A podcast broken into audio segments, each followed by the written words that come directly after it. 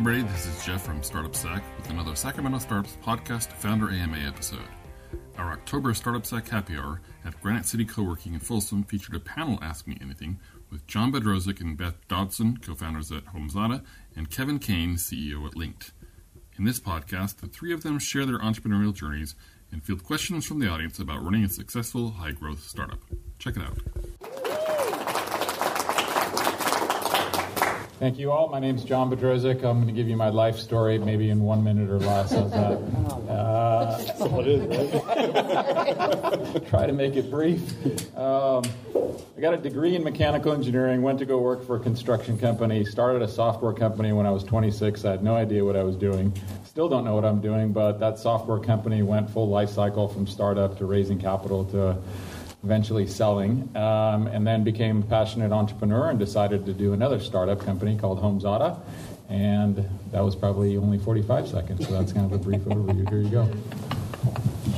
I'm Beth Dodson. I'm one of the other co-founders in HomeZada. My background, I'll do it also in one minute or less. Um, I actually am from the Baltimore area of the East Coast, and so go Orioles. Unfortunately, um, go Ravens. Just saying. Um, but uh, I was in tech, and I fell into it by happenstance. I was in the banking industry and got an opportunity to go into tech. Loved it. Um, met John and Kevin because I've worked with them both in uh, at Meridian, and then also started HomeZada, and we'll get into that more. Can you guys hear me okay? Yeah. Okay. I don't like mics, so I was talking. Um, so Kevin Kane, I'm from Sacramento as well. Um, uh, entrepreneur. I've done six startups, five liquidity events that I was a, a lead sales guy in with like HP, IBM, Trimble with Meridian, uh, and two private equity firms. Uh, I'm now um, part of a company called Linked. We're here in Sacramento, actually Rancho Cordova. Uh, it's kind of like Meridian 2.0. It's what Meridian was doing back in the you know late 90s, early 2000s. It's kind of the new version of that with uh, newer platforms. So we're looking at incorporating machine learning, artificial intelligence, augmented reality, every buzzword you can find, we can do it, type of thing. And then we got real lucky with the Centene project as our first project out there in Natomas. So next time you guys drive by the old Arco Arena and see this big building, that's our project. We're pretty proud of that. Perfect. and Jeff's got the first question. So my first question is because these guys were on a panel back in I think August or so with Mark Haney with the grand opening of, of okay yeah Beth you weren't here when that No, Sherry was. Sherry was She was good. so um, there was a question that Mark asked and he asked something to the effect of how did you know when you got over the hump and you had made it? And I really liked the way you guys riffed off the, on the answer of there is no there's always another hump. So I wanted you guys to talk about that because I think it's something a lot of startup founders face or business people or anybody. How do you know when you get over that next hump? It's not. It's there's always another hump. Talk about that a little bit. Sure. Uh, yeah, my experience in, in starting two businesses is the humps never end. Um, you just better be accustomed to seeing what the humps are and figuring out ways, you know, over them, around them, or through them. And it's just a continuous process because um, when you start off as an entrepreneur, you have an idea. Right, first hump might be who are my gonna, co-founders going to be? I've got an idea, but I can't develop this on my own. Maybe I need a mm-hmm. technical co-founder as a hump. Maybe your next hump is can you launch your first product? Maybe the next hump is can you get your first customer? Maybe the hump is can I raise money? People think that once you raise a round of money, whether it's somebody who gave you a $10,000 check or a $50,000 check or a million dollar check, that all your humps are over. Your humps just got bigger, right? Uh, the investors want to see that money go to work that's going to help grow the business. They didn't invest in your money only because they like you. They actually want a return on that. So you need to kind of continue to grow that. So it's like, okay, I got one customer. How do I get 100 customers? How do I get 1,000 customers? Uh, and so, um, the, my belief is the journey of entrepreneurship is the journey of the never-ending hump, uh, and you just got to get used to it and enjoy it and thrive it. Build resilience. Build resilience. Yeah, and I think to tie into that, it's um, we had a philosophy at Meridian. Both of these guys are familiar with. Be comfortable being uncomfortable. It's nonstop. You just got to keep learning something new, hiring people that are smarter than you, finding ways to cross those humps, get through them, get around them, and be as resilient as you possibly can. Because that's what it's going to take just sheer resilience. Yeah, I'm nothing really a little bit more to add than the fact. I mean, that you always have another hump in front of you. We all know that, you know. And I'm a sales guy, so I came up to the to the ranks of sales, and every year you did well, the next year is even harder, right? So it's just kind of it's good training to kind of go, oh, you did so well last year. We should give you a bigger quota. really? Thanks, John. So yeah, exactly. And so that happens with investors as well, right? So you get investors coming in and saying, "Well, now you were doing all this stuff on a shoestring budget of you know a few hundred thousand dollars. Let's give you a few million dollars. You can do all this much more." And so it's also the one caution I would throw out about the humps is be very careful about the expectations you set with your investors, right? Because a lot of us come out of the gate, you know, we want to get the attention, we want to stay relevant, we want to be um, thought of as you know um, uh, a visionary or whatever, and that can get you into trouble because whatever you put down, they're going to hold you accountable to, right? And from a sales guy standpoint, I'm the king of sandbag, sandbagging. I love to say I got, I may have ten million dollars in the pipe, but man, I can only do three million this year. Just give me three million dollar quote, I can hit that. Knowing I can maybe hit much bigger. So, suggestion for you guys in startups is just try to sandbag as best you can. Don't be, don't lie just make sure you're being protective. So they always want to undercommit and overdeliver. I'll add to that actually. Uh, the humps are not linear. They don't come one at a time. Oftentimes you have four or five humps at the same time, and you have to figure out which ones you're going to try and cross versus which ones you can ignore for a while. right? And that gets into like, should I be building the next version, or should I be finding the next customer, or should I be getting an investor? All the above. Yes. Yeah, exactly. exactly and so that it's the not only is it the you know constant uh, evolution but it's the ruthless prioritization over all the things that you should be doing but you only have the time and the mental energy and maybe the financial capacity to actually take on uh, to try and figure out how do you prioritize those obstacles to try and overcome thank you first question from the audience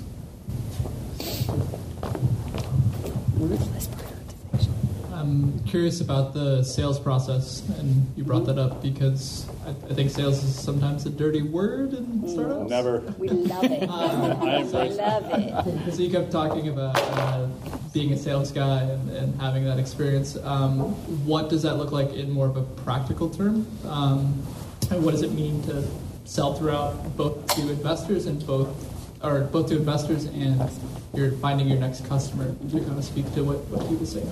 Yeah, a good, good question. Um, I'll try to answer it this way. So if I don't answer your question, then feel free to follow up. But uh, so a, you're always selling, right? And in the startup world, you're always going to be selling, and, and that's one of the challenges you have sometimes, especially when you have a.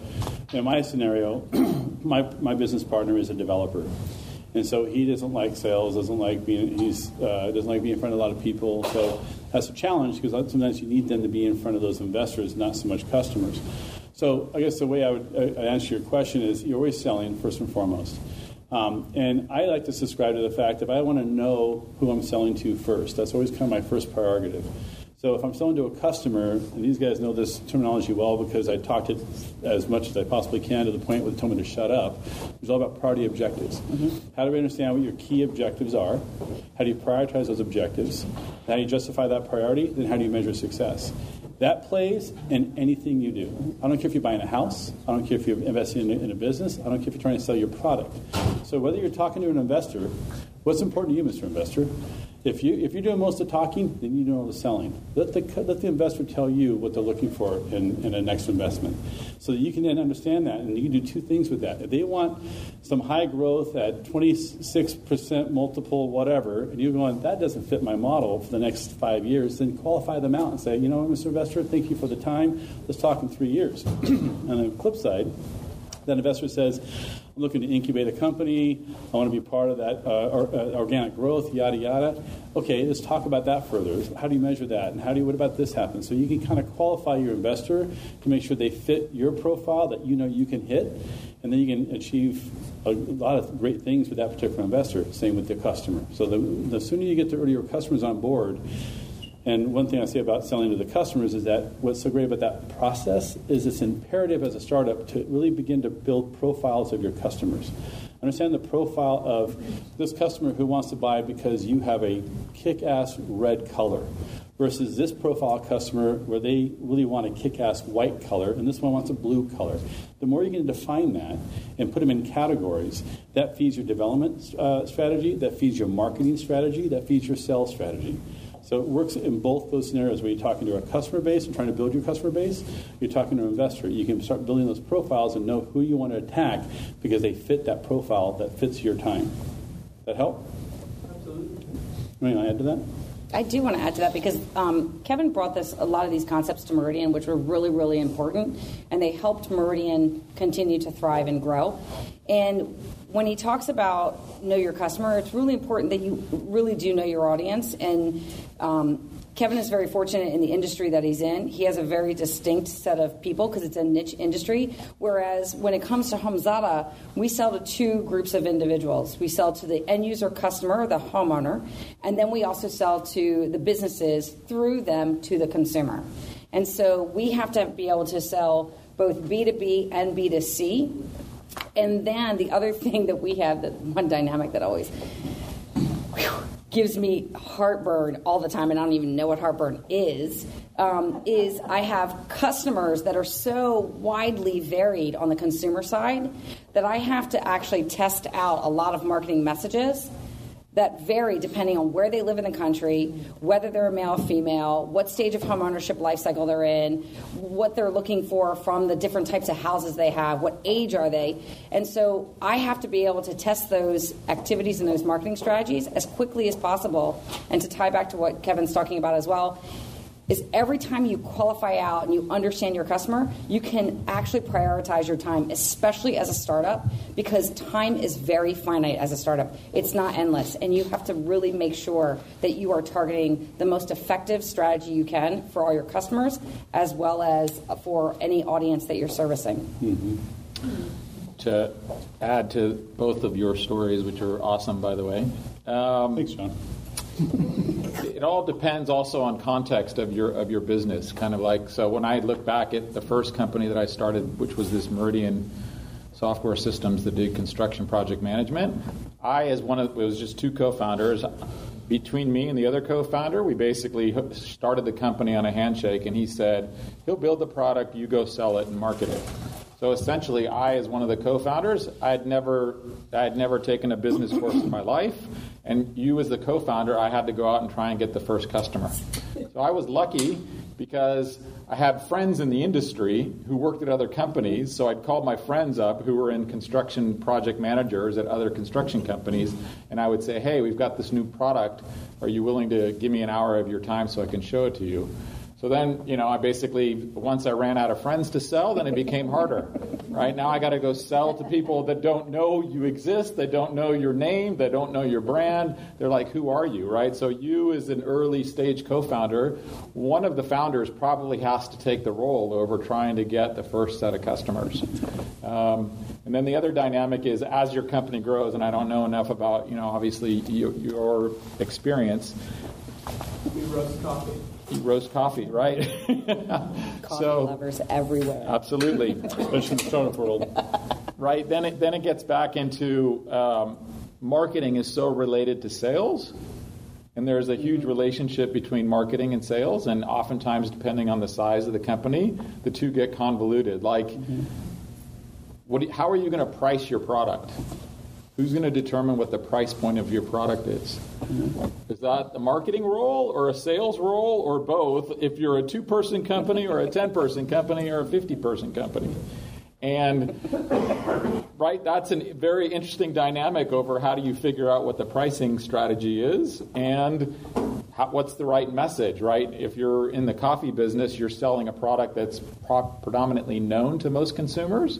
But if you're innovating something new, you're selling something that that most customers have never heard of before. Mm-hmm. So who's going to develop that 30 second message that's going to resonate with that customer? Is that marketing or is that the first salesperson? What's the right pricing and messaging? That becomes an interesting dynamic over how does sales scale beyond an early co-founder into a real sales and marketing organization. There are so many um, variables to that. We could talk about this all day. That's very true. question. Laura's got a question. I'm surprised. We can talk about sales and marketing all day. Yes, we can. So I'm going to ask you to back it up before you Back, had back, something back to sell. And this might not even be that. Uh, for HomeZada, I know you guys self-funded a lot because you had the Meridian exit. Yep. So what I hear from a lot of startups is, you know, how do I fund building my product? And they don't have a product yet, and they don't have sales yet and they want investors, but most investors won't invest at that stage. What is your experience, probably going back to Meridian? Um, and then, Kevin, you said you've worked with a number of startups. What, what do you think a founder should expect to have done before they get investment capital, and how do they get it done without investment capital? That's a great question. So I'll jump on. It's very relevant uh, for what it's almost like the perfect question to ask, linked, because when we started, um, uh, we have we raised five hundred thousand dollars in credits from Google, IBM, and Oracle, and I use that, by the way, in every single investment pitch I possibly can, because a we were able to get $500,000 from Google, IBM, and Oracle. And, and when I talk about $500,000, it's not capital, it's not cash, it's credits. So, to your question, Laura, which is a great question, is that there are companies who want you, if you're going to be the next big thing, I want you to build on my platform. Mm-hmm. So I'm going to. So as long as it's almost like you're selling an investor. It's like I'll give you credits to then use and build your platform, at least your prototype on my platform, and then I'll start, you know, charging you a little bit extra money here and there. So we literally went from Google to IBM to Oracle for one reason: cost. It became cheaper and cheaper to go from one to the other. And we just, and in a startup, you just got to keep running that out to the point where it's like, okay, if I jump everything over to Oracle now, I have this. And I fought the Oracle decision candidly because a lot of competitors in our space, Oracle has like four or five different project management systems that they bought over the years. So they're not going to be a long term partner for us. IBM, on the other hand, have a great facility management platform called Tririga, and they have Watson, and that really fits in our mode. But IBM got too expensive, so we had to make a jump. So the answer to your question, as short as I possibly can, because I'm long-winded, is that you would try to figure out how you can actually get those different, whatever platform you guys are choosing, try to work with them in a way to get credits. And it's that way you can develop without raising any capital. They don't take any uh, equity. They want you on their platform with the expectation that if it sticks and grows, you're going to continue to spend money with them. So there's a big opportunity out there to really explore credits for development. What's your guys' experience? Go back to Meridian. Sure. So That was anomaly. I'd say the first source of capital is working for free, mm-hmm. which is code for you have a current job that pays you X. You need to devote 100% of your time to contribute to building the product. You have to quit your job, which is basically working for free. So now you're impacting your personal life over like how am I going to afford rent, whatever your sort of personal things, because that's like a real life situation. Um, can you work for free is one source of capital. And for how long? The second source of capital is do you have any money in your savings account that you're willing to contribute? Used to. Right? And this, this, was, this was my real example when I first started Meridian when I was 26, right? I had a job with a company called Turner Construction. I was making, I don't even remember at the time, 40 grand a year, whatever. I'm like, okay, I'm going to quit my job and work for free. Well, then I'm basically at 26. I knew I couldn't afford my rent in Manhattan Beach, so I went back and lived at home with mom and dad. So, so I saved money, but it dramatically impacted my social life. What's social life? right? then I probably had saved maybe 25 grand in my, my, in my five years out of college, right? So I'm like, okay, I'm going to put that into the business. Then I, keep, I kept getting pre approved for credit cards. I probably signed up for 15 or 20 pre approved credit cards up to about five grand each. And those were my three sources of funding. And the other source of funding was my other co founder, who was the guy writing code. He was working for free, but his source of funding was he was married and his wife had a job that was capable of supporting him. So essentially, how we built our first version was my founder's wife was supporting him, and, and the both of us working for free, and both of us putting like 20 grand of our savings, and both of us getting into credit card debt. Um, and essentially, and now this gets into what I call the context. Both of my experiences were software, right? I've never been in the coffee industry or the any other sort of like tangible product. Whatever business you're in, you got to look at like what is the cost to actually launch something. Software, you know, has dramatically gone down in terms of the cost required to build software, right? Back when I started Meridian in 1994 the internet was still the internet was uh, born, but nobody had heard of it at the time, right? It was still Windows-based software, and so We the cost the cost to build something was significantly greater than it is today because today you can get Amazon and Google and cloud services, and you pay for it as a utility based on when you need it, Mm-hmm. right? So the cost to start a software company in terms of building your first product has gone down dramatically.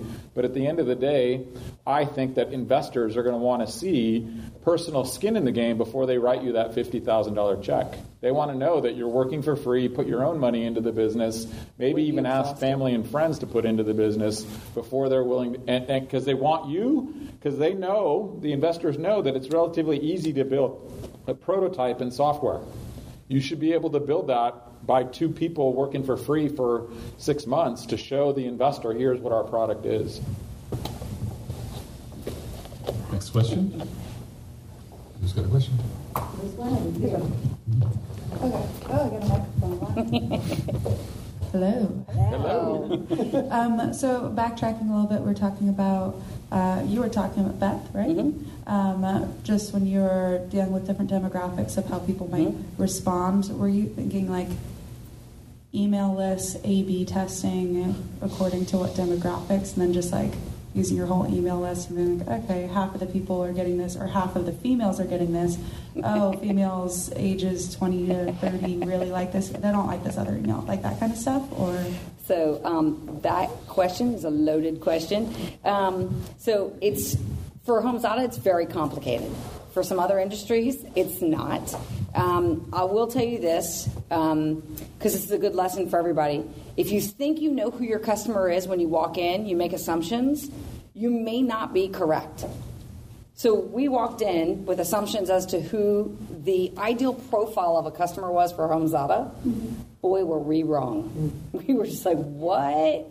So what we needed to do was go back and evaluate all of those customers. So we did it through all kinds of A/B testing, through message testing, through uh, pay-per-click testing. We did it through ads, through um, messaging, words. I mean, anything you can possibly think of, we tested it. And we did it in as much an efficient and guerrilla marketing way as we could because marketing is so expensive.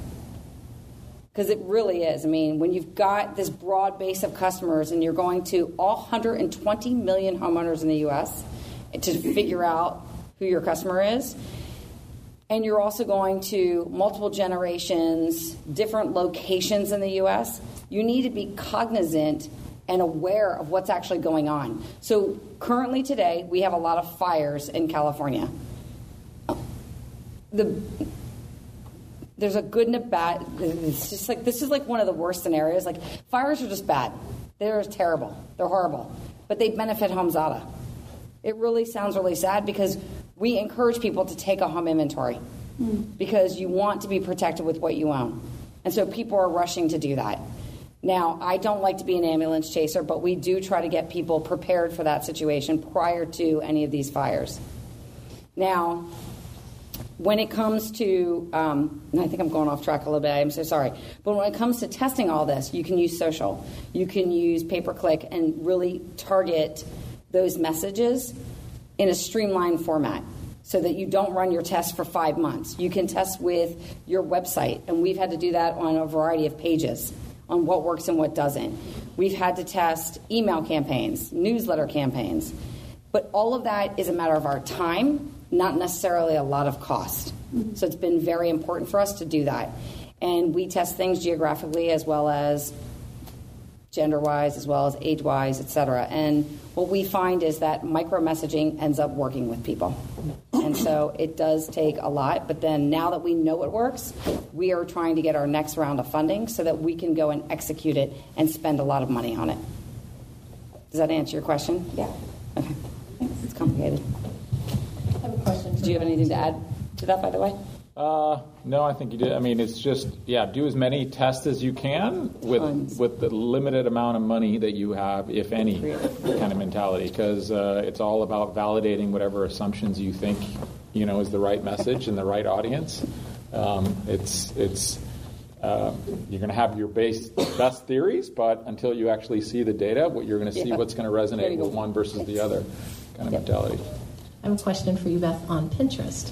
So I'm not a B2C, so it's not relevant Mm-hmm. Yep. to my business at all. But I'm just curious because I follow you Yep. Mm-hmm. and I know you're really active on Pinterest.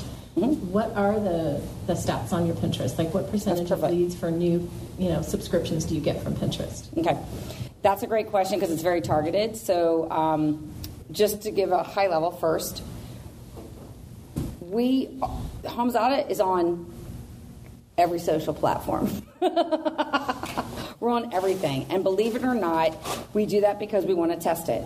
And one of the things that we realized was when we first entered Pinterest, we thought for sure that was going to be our market.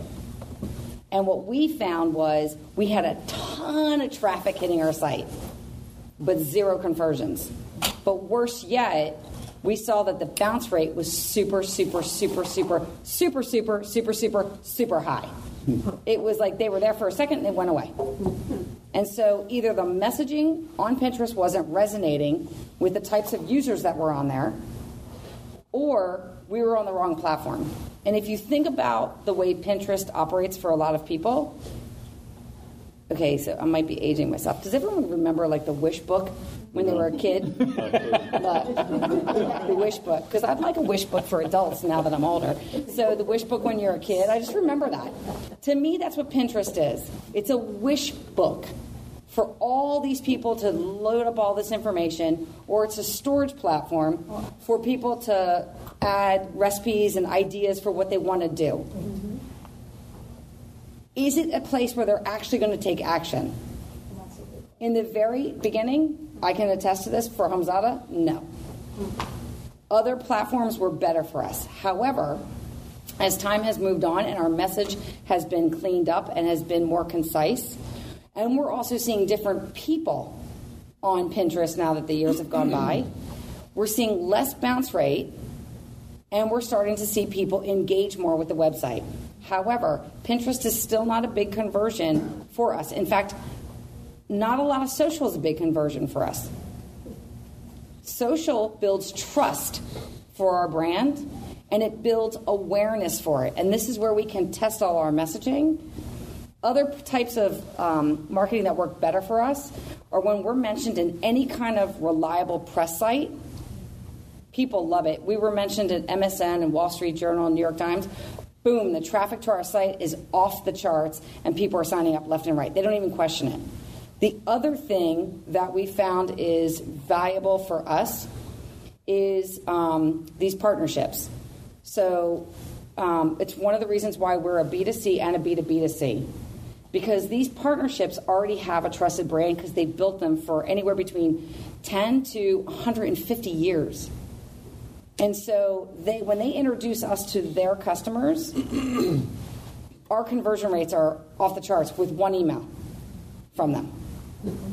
So, and good thing is we've already perfected our email and our communications throughout these years. So we take that information to um, our partners, and then that's why the conversion rates are so high. Do you want to add more to that? Nope. Okay. it was long-winded. So sorry, but I want No, to make sure was you perfect. understood It was all good. the details. from the previous question. Yeah. So I'm curious, did Mm-hmm. you, these are serious marketing analytics and tools that are used in order to get this information? Mm-hmm. When you only had a couple of people, which of the two of you was doing it? Or just We all do it. We So, all do it. You randomly decided which tools you were going to subscribe to at 30 bucks a month and learned how to use those tools to acquire the data? Yeah. Yeah. I mean, and you choose one at a time. Okay, so it's like, okay, we're talking elephants. You bite an elephant or a cow or whatever. You don't eat the whole cow at one time. You store it in your freezer, and then you pull pieces out. You test one thing at a time. If you buy half a cow like I do, you store one thing at a you, you try one thing at a time. And then if you're smart enough, you also partner with other people. So there's three co-founders in the business and we all leverage each of our experience in our swim lanes and we evaluate things together. That's the first thing because we all look at things from different perspectives. But the other thing that we do is we have contractors that we work with. So we have a social media organization that we work with. Thank goodness that we do because i think i would pull my hair out if i had to. But they actually provide all of the actual um, content for all the sites, and they test out what best times of days to submit it, et cetera, and then we review it once a month. And that's the other thing. We review our analytics regularly. If you are not keeping track of any of your marketing analytics, your sales analytics, anything, if you are not keeping regular track of that and you don't evaluate it year over year, you're wasting your time. I would say that as plain as you're wasting your time because you need to evaluate and you need to start seeing trends. And that's where you're going to understand where and who your customers are and how they respond. So ask, ask you guys a question. How many of you guys are using analytics? That's great. That's good. So kind of going back on that you said you partner with them or you subcontract? I subcontract them. Oh, okay. but i treat them as a partner sure, sure. because if i treat them as a partner and i give them information about HomeZada as if they're almost an employee, then they're going to do a better job for me. Yeah. Next question. Sarah, you got a question for them? Laura, I know you've got more questions, Laura. I'll throw it to Laura if nobody else has a question. Kyle has a question. Um, John, you talked about I don't know what you call it, but, the, but equity. You put in personal equity, you know, savings, credit cards. Yep. Um, that's great. I didn't know that about your guys' story. Cheers. Lines of credits on houses. That was um, fun. But the, I, I, personally, and I see this a lot. At, at, at, what point and how do you determine bringing in outside? At that point, how do you determine when is the right time and who is the right partners? To bring in outside money and you know let go of your baby a little bit and all those kinds of things? Wow, that's a great question, but so many answers to that question. Um, I don't know if the, I, I, can't I can't articulate one formula that works for everybody, right? Because it's contextual based on what your business is, how much capital does your business need to get to profitability. Essentially, that's what we're all striving for, right? Mm-hmm. We're we're investing something our time, our money, whatever, to build a product, to get customers, to get to a point where we can be profitable, or at least break even, right? right? Revenue coming in is the same as expenses going out, right? So, you know, and then um, because businesses are all so different, how do, how do you determine that? It oftentimes depends on, like, well, how long are the founders capable of working for free? If you're able to work for free longer, then you've got maybe more time that you don't necessarily need to bring in investors right away. Or how much capital is required to get to that break even point. Right? And then even if you get to that break even point of like let's say your break even point is you know, 100,000 in revenue a year and 100,000 in expenses. Right? But your your your goal is to get to, you know, 5 million a year. Now you may need more capital because in order to scale because getting a business to 100,000 in revenue and 100,000 in expenses is radically different than 5 million in revenue and, mm. fi- and 4.5 million in expenses. So the need for capital, right? I mean, it goes back to, you know, most startups, again, my experience is just software startups you start with the fifty, hundred thousand dollar checks from you know friends and family angel investors early, and then you get to the half a million dollar checks from either angels or early stage investors. Then you get to you know two to three million dollar checks, and then you get to you know ten million dollar checks, and then hundred million dollar checks, right? So startups in the software world go through kind of this ladder process over the size of the check and what they're doing with the money given the sort of stage that the business is in. And clearly, people who are raising bigger rounds are trying to scale what they think works. Um, and then people in the beginning are probably raising smaller amounts because they're trying to get to finish my product and get customers and get to sort of break even, right? Um, I don't know if there's one single formula that I can sort of articulate over when founders should look for outside capital why don't you explain to them too the, a bit of the Meridian story as well? I know it may not be relevant for some, but it's important for people to understand that there's also an opportunity where you don't raise capital initially and then you do it at a later date. Yeah, so um, the best form of capital to rate to grow your business is customer revenue.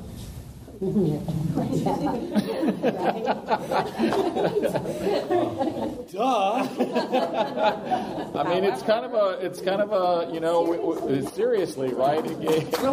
That's that's the as a founder, that is the best form of capital to grow your business.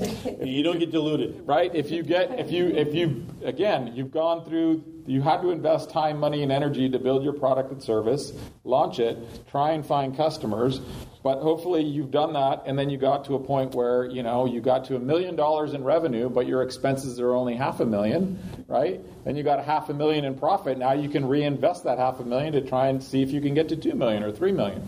So that form of capital is the best from a from a founder's perspective. So back to what Beth was sort of reminding me was at my first company, Meridian, we were lucky after working for free for three years, putting in personally about 25K. My other co founder put in 25K. We probably had, between the two of us, 30K in credit card expenses. So that was our level of financial, like, in.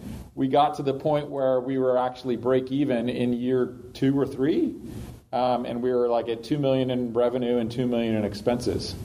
And then we were fortunate because we just continued to basically grow the business based on customer revenues, right? We, uh, for lots of reasons, even outside of our control, we were the right product at the right time with the market dynamic, and all these things sort of happened. So we grew from like two million to maybe 10 million in revenue, and we didn't have any outside investors.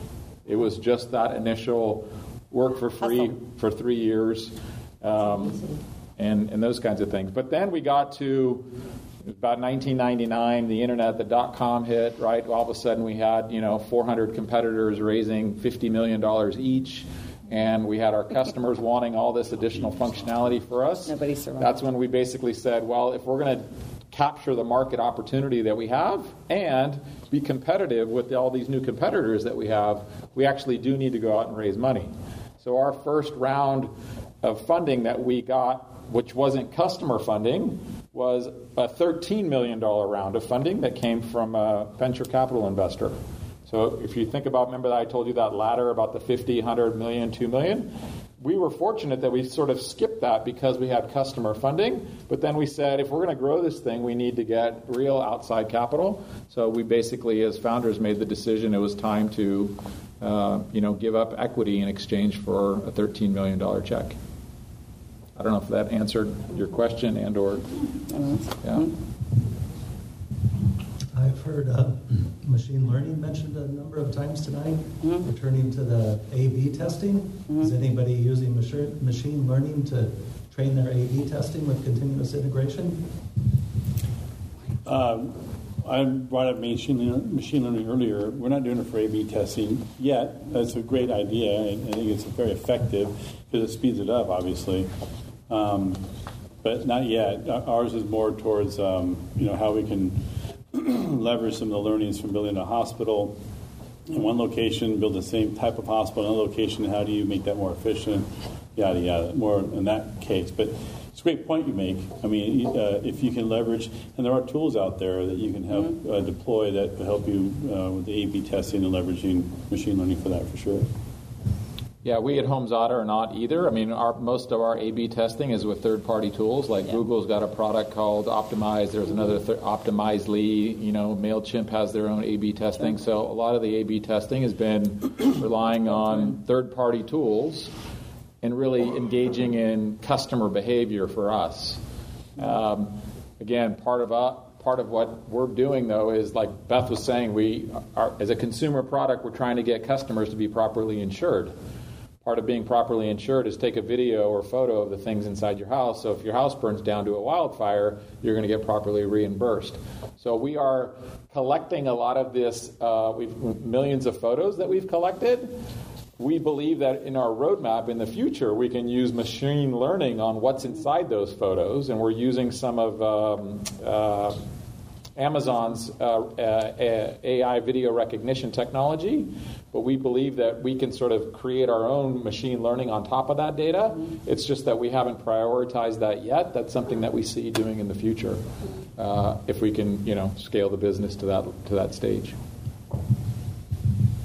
Before you sell something, you have to decide on a price. Could you walk through the process of building a price, particularly the first time out? As we all laugh. Ooh, exactly. What? Why don't you start? You have a B2C strategy. I'll, I'll hit on the B2B side. Uh, do you want to give this one a shot, or you want me to give it a shot? And you I remember it? when we first, the first thing we did. I, would, I will say this. I'll start off with the first thing we did. Sure. The first thing we did was um, it's we tested how to pay for everything in our solution. So when we first launched HomeZada, we launched inventory and maintenance. And just for anybody who knows about HomeZada, it, you track all the details about your house in the cloud. It's inventory, maintenance, projects, finances, and marketing and um, selling your home. So we first went to market with inventory and maintenance, and we actually charged for both. So we put a fee out there. I don't even remember what the original cost was, but we put it out there because we wanted to see if people would pay for the entire solution because it's easier to charge somebody up front than to um, actually say something's for free and then charge them later. It's just easier to do that, right? So people have they build an expectation, and then when you change the expectation, they get frustrated, and then they could give you negative publicity. So we wanted to avoid that. So then what happened was we said, okay, this kind of isn't working as much. What if we went to a freemium model? We'll give away inventory for free because we truly believe that people need to protect their, their belongings, and we want to help them do that. So we'll give that for free, but we'll charge for maintenance. And then as we did that, we also added projects. So we said, okay, this package is going to be XYZ, and I think our price was different too at the time. Yes. And so we tested it, and we started realizing that from a consumer play, consumers like things for free. They like sales, right? They just like sales. That's why everybody does these sales, and we're really not getting that big a deal when we go to the sales. We're just spending more money, but it's a trained behavior. So we did that, and we found that that model was actually working for us. But I do believe we were playing around with the pricing as well, and I think we were higher than what we were today, if I recall correctly, and we adjusted the pricing again. But even though we have a freemium model, now we have a three tier model, Yes. you still have to play with the prices no matter what. So, one of the things we recognized, which identified a three tier model, was two things. Was we started recognizing that we had a lot of customers who had multiple homes and they wanted to manage multiple homes with our product. So, we're like, okay, well, why should they get the same value that someone who's managing a single home? So, we added the three tier. So, we now have HomeZada Essentials, which is free, HomeZada of Premium, which is $59 a year, and HomeZada of Deluxe, which is $99 a year. Now, how we came up with those prices, honestly, we said what feels good. We did. We said what feels good. We did, but I can add some color to Go it. Okay. So, and it's and when I tell the story, you'll remember, right? So, I don't know about that. We we're a consumer we're a consumer product, right? And we were battling with the whole should it be free or should it be paid for? And essentially, what Beth was talking about was absolutely correct, right? Um, but then on the paid for piece, we basically said, well, what are other subscription price points that consumers are willing to pay something for? right? So Ancestry.com was a consumer application prior to the, even their DNA thing, just the family history, was charging like 100 bucks a year to basically manage your family history, Oh, wow. right? Then there's uh, Weight Watchers, right? It, they, it was just a program of recipes that Weight Watchers wanted to pay, I don't even know, it was like 80 bucks a year. Something on. Right? If you get a cloud storage account, now granted, Google Drive and, and Microsoft OneDrive, they're all sort of free, but if you get all their suite of apps, right? If you like want like Outlook and, and the Microsoft Suite online, that's like 20 bucks a year or something like that with unlimited storage, but gives you access to Outlook, Excel, etc. Right? So we're kind of essentially saying triangulating in the consumer world, there are some consumers that are willing to pay Microsoft 20 bucks for a subscription to their OneDrive and all of their apps. There's other consumers willing to spend 100 bucks on Ancestry.com. People are willing to spend X on Weight Watchers. We're a tool that's kind of like it's you're really getting into the what's the what's a, a disposable amount of income that a consumer is willing to pay for in relation to our tool as it relates to managing their house. And that's why Beth sort of talked about how we came up with these mm-hmm. numbers. But it's the same thing. We A B tested the heck out of those numbers.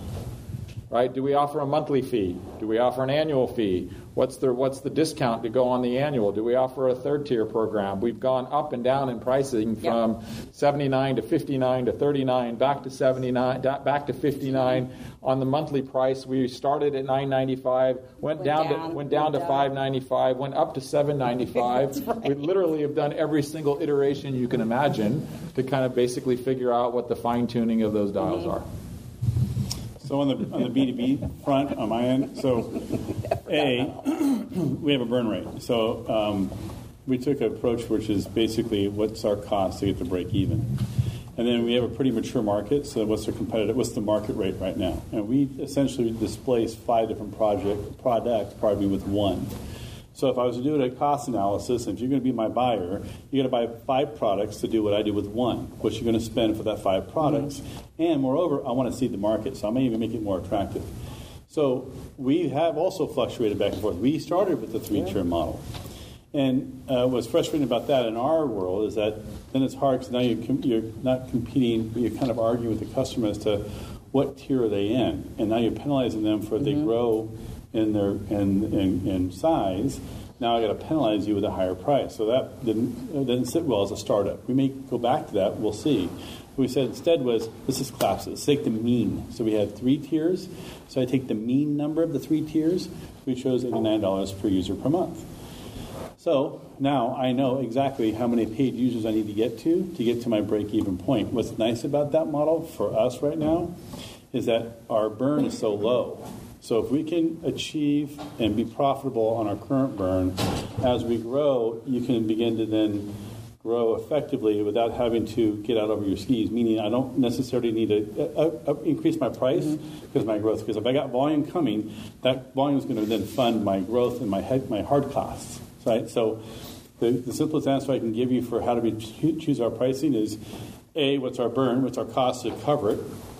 B, what's the market rate? And then what's an attractive enough entry price point to then get traction? And for us, it's 50% discount. So we go to customers and says, right now you're spending, I think, $400 for these four different solutions. And with us, you're spending less than 100 And that's still hard to get traction. But, you know, we're a new company. So that help? Okay, we got time for a couple more questions. One thing before we move on to the next question for anyone who's selling to consumers, read the book Predictably Irrational. I think I met her. Just take Hey, my so- word for it. So, Kevin, uh, I guess I'm trying to understand who you covet. Uh, it seems the big construction projects in the Natomas is, is good, right? Uh, what role does the subcontractors, construction subcon- con- subcontractors play? And uh, are they a dime a dozen? Is that somebody you're, that, that's part of your network? How does that all work? No, great question. So, um, give a little credit to uh, my former colleagues over here that when I joined Meridian, the part of that 13 million John mentioned earlier that they raised was to funded your salary. and that's why I'm retired. He just wanted to throw that in there. That was good. I need to hire expensive sales guys. I Worked need together some cash. you gotta be cheap. so, uh, at, at the time, uh, Prolog was the product, and it was as popular in the market as insert name here, Google, Kleenex, whatever brand that really you know people know. And so the 13 million is going towards now how do you penetrate the owner market, right? And this is back in when I joined the company, it was early 2000s ish, 2003, something like that. Because we realized, they realized, and I just kind of came in to help exercise that vision, was um, if we start with the owners and the developers, then the GCs and the subs have to follow suit. And it's a brilliant strategy. It plays today. So back to your question, when I came on board, I came on board as an advisor for Linked, now with Linked. And the original strategy, because the original uh, founder came out of a sub market, so his family was in the sub contracting model. And so they wanted to develop, develop something for the sub market. And I came in and had to be, um, and it's great to be an advisor because I'm not getting paid, I'm just here to give you my opinion. I'm like, uh, I think you got to rethink that because the sub market, they're going to want to be working with the GCs and the developers, and they dictate what platform then you communicate on. So if you really want to be a player, you got to jump the shark and get up to the developer and owner. So back, so I will tell you, however, that I think what plays really well today against our competitors. So our biggest competitor, it sounds like you might be in the market. Are you in the construction business as well? okay. Always be selling. I know. I thought I had an order there. I know. I thought you Uh, did too. No, uh, so the big player in our market is a company called Procore, and they're kind of like the unicorn. They, uh, they're valued at 13. uh, No, sorry, they're valued at 3 billion. They raised 300 million. They started in 2011, right? So it's a true unicorn. But they're really a GC play, and so the, the subcontractors hate them because not only are they super, super, super, super expensive, it's not intuitive, it's hard to use. So we're going after, and I'm pulling the page right out of Meridian's page book back in the 1990s er- era, which is how do you have this ecosystem that you service? Everyone is um, a player. So we're we believe our model right now is we absolutely target the, the, the developers and the owners, absolutely uh, hands down. That's our target. Owners, developers, GCs, period. However, we also have done the analytics as well, which I asked the question earlier. For every commercial project, you want to build this hotel or this area here, on average, you're going to have one owner, you're going to have a GC, and probably 30 subs. So our model is we have a viral coefficient component to this thing. So as a GC send out submittals and RFIs and whatnot to help build this asset, that we can actually capture all those people they're sending that out to. So they begin to become familiar with our platform, how, use, how easy it is to use. We believe part of our growth is we can get 10% close ratio off that 30 subcontractors. So if we can get for every project, the owner and the GC and three of their subs, and then it grows from there, your customer acquisition cost goes way down. So you help them keep your costs down. So long-winded answer to say we target owners, developers, but the subs are absolutely relevant for us because if we can get their adoption, they're the ones who talk to other people. They say you better be on this platform because you want to get the rail yards jobs, something we're working with. You want to get the waterfront, something we're working with. You want to get Aggie Square, something we're working with. You better know Link because Link is the, the platform being used for those projects. Okay, before we ask the last question, are you guys going to be around at all for a little bit after Yep. we have questions? I drink you beer, so yeah. You're dry, dying for a He's question. coughing. He needs a beer. Um, Laura, you willing to go for a question over You can go more questions too. here? You got Yeah. a question over here? Yeah. Okay. You guys um, mentioned a bit uh, the price fluctuation in trying to find th- the right one for your audience. Within that, what was what did you mask that? Did you or did you within a guise of a sale, a promotion, or was that sort of just? Um, how did you mitigate the frustration between a new user coming to your platform and seeing a, a, a changing price at different given times? Did you use something? Did you not? What was the strategy? Aren't we still figuring that out? So yeah, it's, an, it's, it's another never-ending journey. I, I guess the answer to that question is whenever we made price changes, it was always from that point moving forward. Right. We never we never impacted people who signed up under a previous pricing plan. So it was almost like a, they call it a grandfather approach, right? Mm-hmm. So if you came to our site and bought the product at this at, on this day, right, and we changed the pricing in the future, we're still going to honor that. Now that does create the added dynamic of sometimes our future pricing went up or down. Mm-hmm. Meaning we some people may have bought it like ten dollars a month, but our pricing after that was six dollars a month. So do you go back and basically refund everybody? We took the approach of no, we just you bought it at that ti point in time. It's the same as if you were to go to, you know, Dick's Sporting Good and buy a pair of Nikes. If you And it bought goes it on on sale today and it was months from six now. bucks, sixty bucks, and you went back to the store the next day and it was forty bucks. I'm just wondering because that works great for, or that works fine and understandable for B to B to C. Mm-hmm. Yes. B to B, if you have a wholesaler who's coming back to you and you change your pricing on retail, and that were impact your pricing via wholesale, but you're saying fifty percent or whatever percentage, whatever. Do you change it? Do you not? They're somewhat grandfathered in. Do you kind of transfer that on? We've had that happen recently. Yeah. With a B2B customer, and we document mm-hmm. um, price points mm-hmm. at those dates. Mm-hmm. And then if there's, and this came back with one of our B2B customers, they wanted to change the situation. And I'm like, we're not giving them a discount on what they've already purchased. The contract was always done and said, we will give discounts moving forward, but we need to reflect it in our pricing quote. And that's one of the things we're very clear on. And I think we learned that too, being at Meridian. So the unfortunate part is construction is a very litigious Uh-huh. organization or industry and it's also it's a constant negotiation. You just expect to negotiate negotiate because that's what they're trained to do. But and, and there's other people here who've been at meridian they've heard the stories and they've been there in some of those situations. And we've been called all kinds of unique names because we wouldn't budge on certain things or, or things just changed. And sometimes you have to just grin and bear it and say listen we understand your situation we want to empathize with you. However this is the reflection. Now, if you think that there's long-term viability with this particular wholesaler, et cetera, we also believe in the philosophy, and I think Kevin was also one of the people that introduced it to our company, was there is such a thing as a promise to buy and a commitment to buy. Now, if you want to commit to buy, there's a lot of different discounting structures you can provide that particular partner. Mm-hmm. And we live by that. I think all of us live by that mm-hmm. today because there's different areas of commitments. If I can add to that, so the, the lady to your left, to your right, is uh, our lawyer, and she's also big to Michelle, and she and she can give you a number of different scenarios.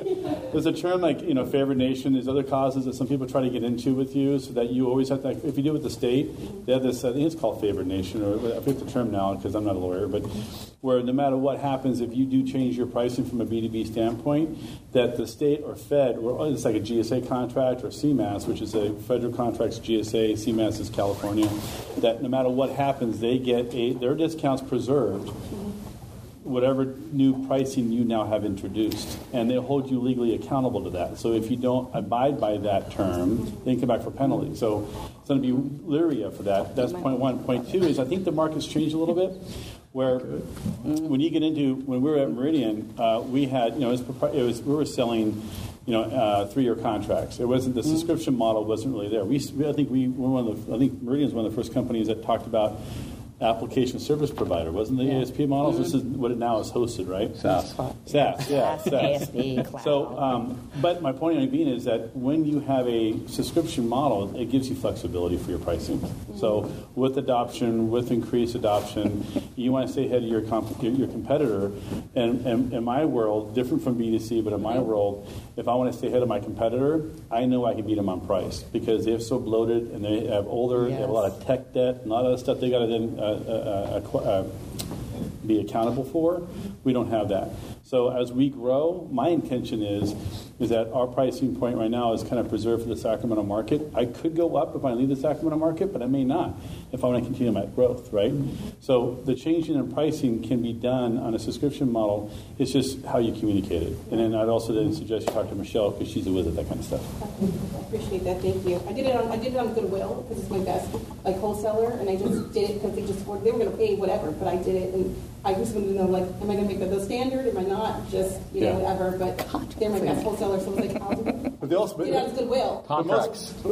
Yeah, but mo- and most companies, they, they, they all been in your shoes. They've all been startups before, Everybody's right? So been this goes back to I think when they said earlier is that who you surround, your your partners understand where you are in your growth mm-hmm. sector. That they usually can be pretty amenable for that, right? They it's like they know you're trying to grow. It's like we'll, we'll give you a little bit of a break. Mm-hmm. Awesome. Thank So, you. All right, I'm going to wrap things up, but I always like to ask the last question.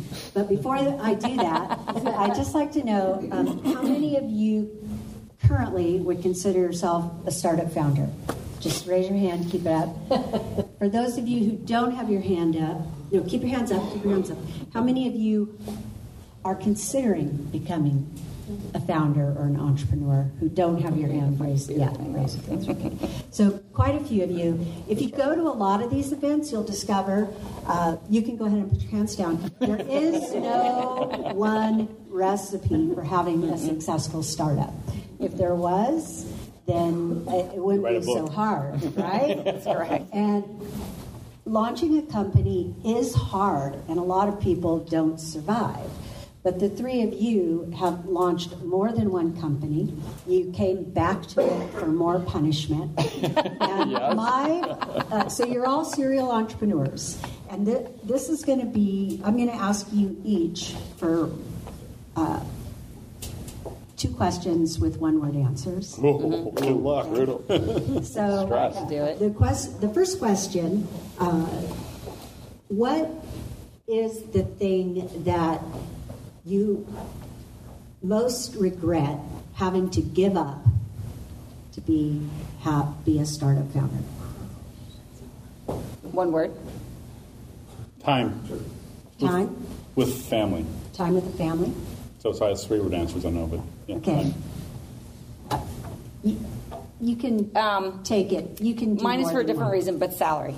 Salary. yeah. John. Uh, do I have to give you two answers since I've done two? Two Uh, no, companies? just No, one. one. Uh, See, look, we're negotiating. He meant to make it. What'd you say? my my it's not a one word my my fun in Manhattan Beach. Social, right? Social.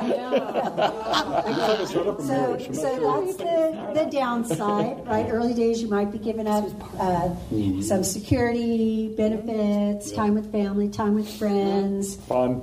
fun. Fun, yeah. So here's uh, the next question What is one strength that you have that you think is important to have a successful startup? Easy. That's Resilient. Resilience, Easy. Scrappiness.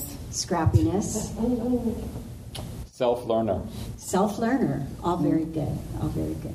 So uh, I hope you guys can take away that both those things, what you might have to sacrifice to have your own company, what kind of characteristics might serve you well. Um, and then also, all three of you have had successful startups. So that's kind of the, the um, pot at the end of the rainbow, right? But there's always another rainbow, right? So. Another hump. what? Another hump, right, right, right. Tons of them. Another rainbow, but not always another unicorn. So, um, thank you very much, Kevin Kane from Link, Thank you. Beth Dodson from HomeZada, and John Bodrozic from HomeZada. So we hope you'll join us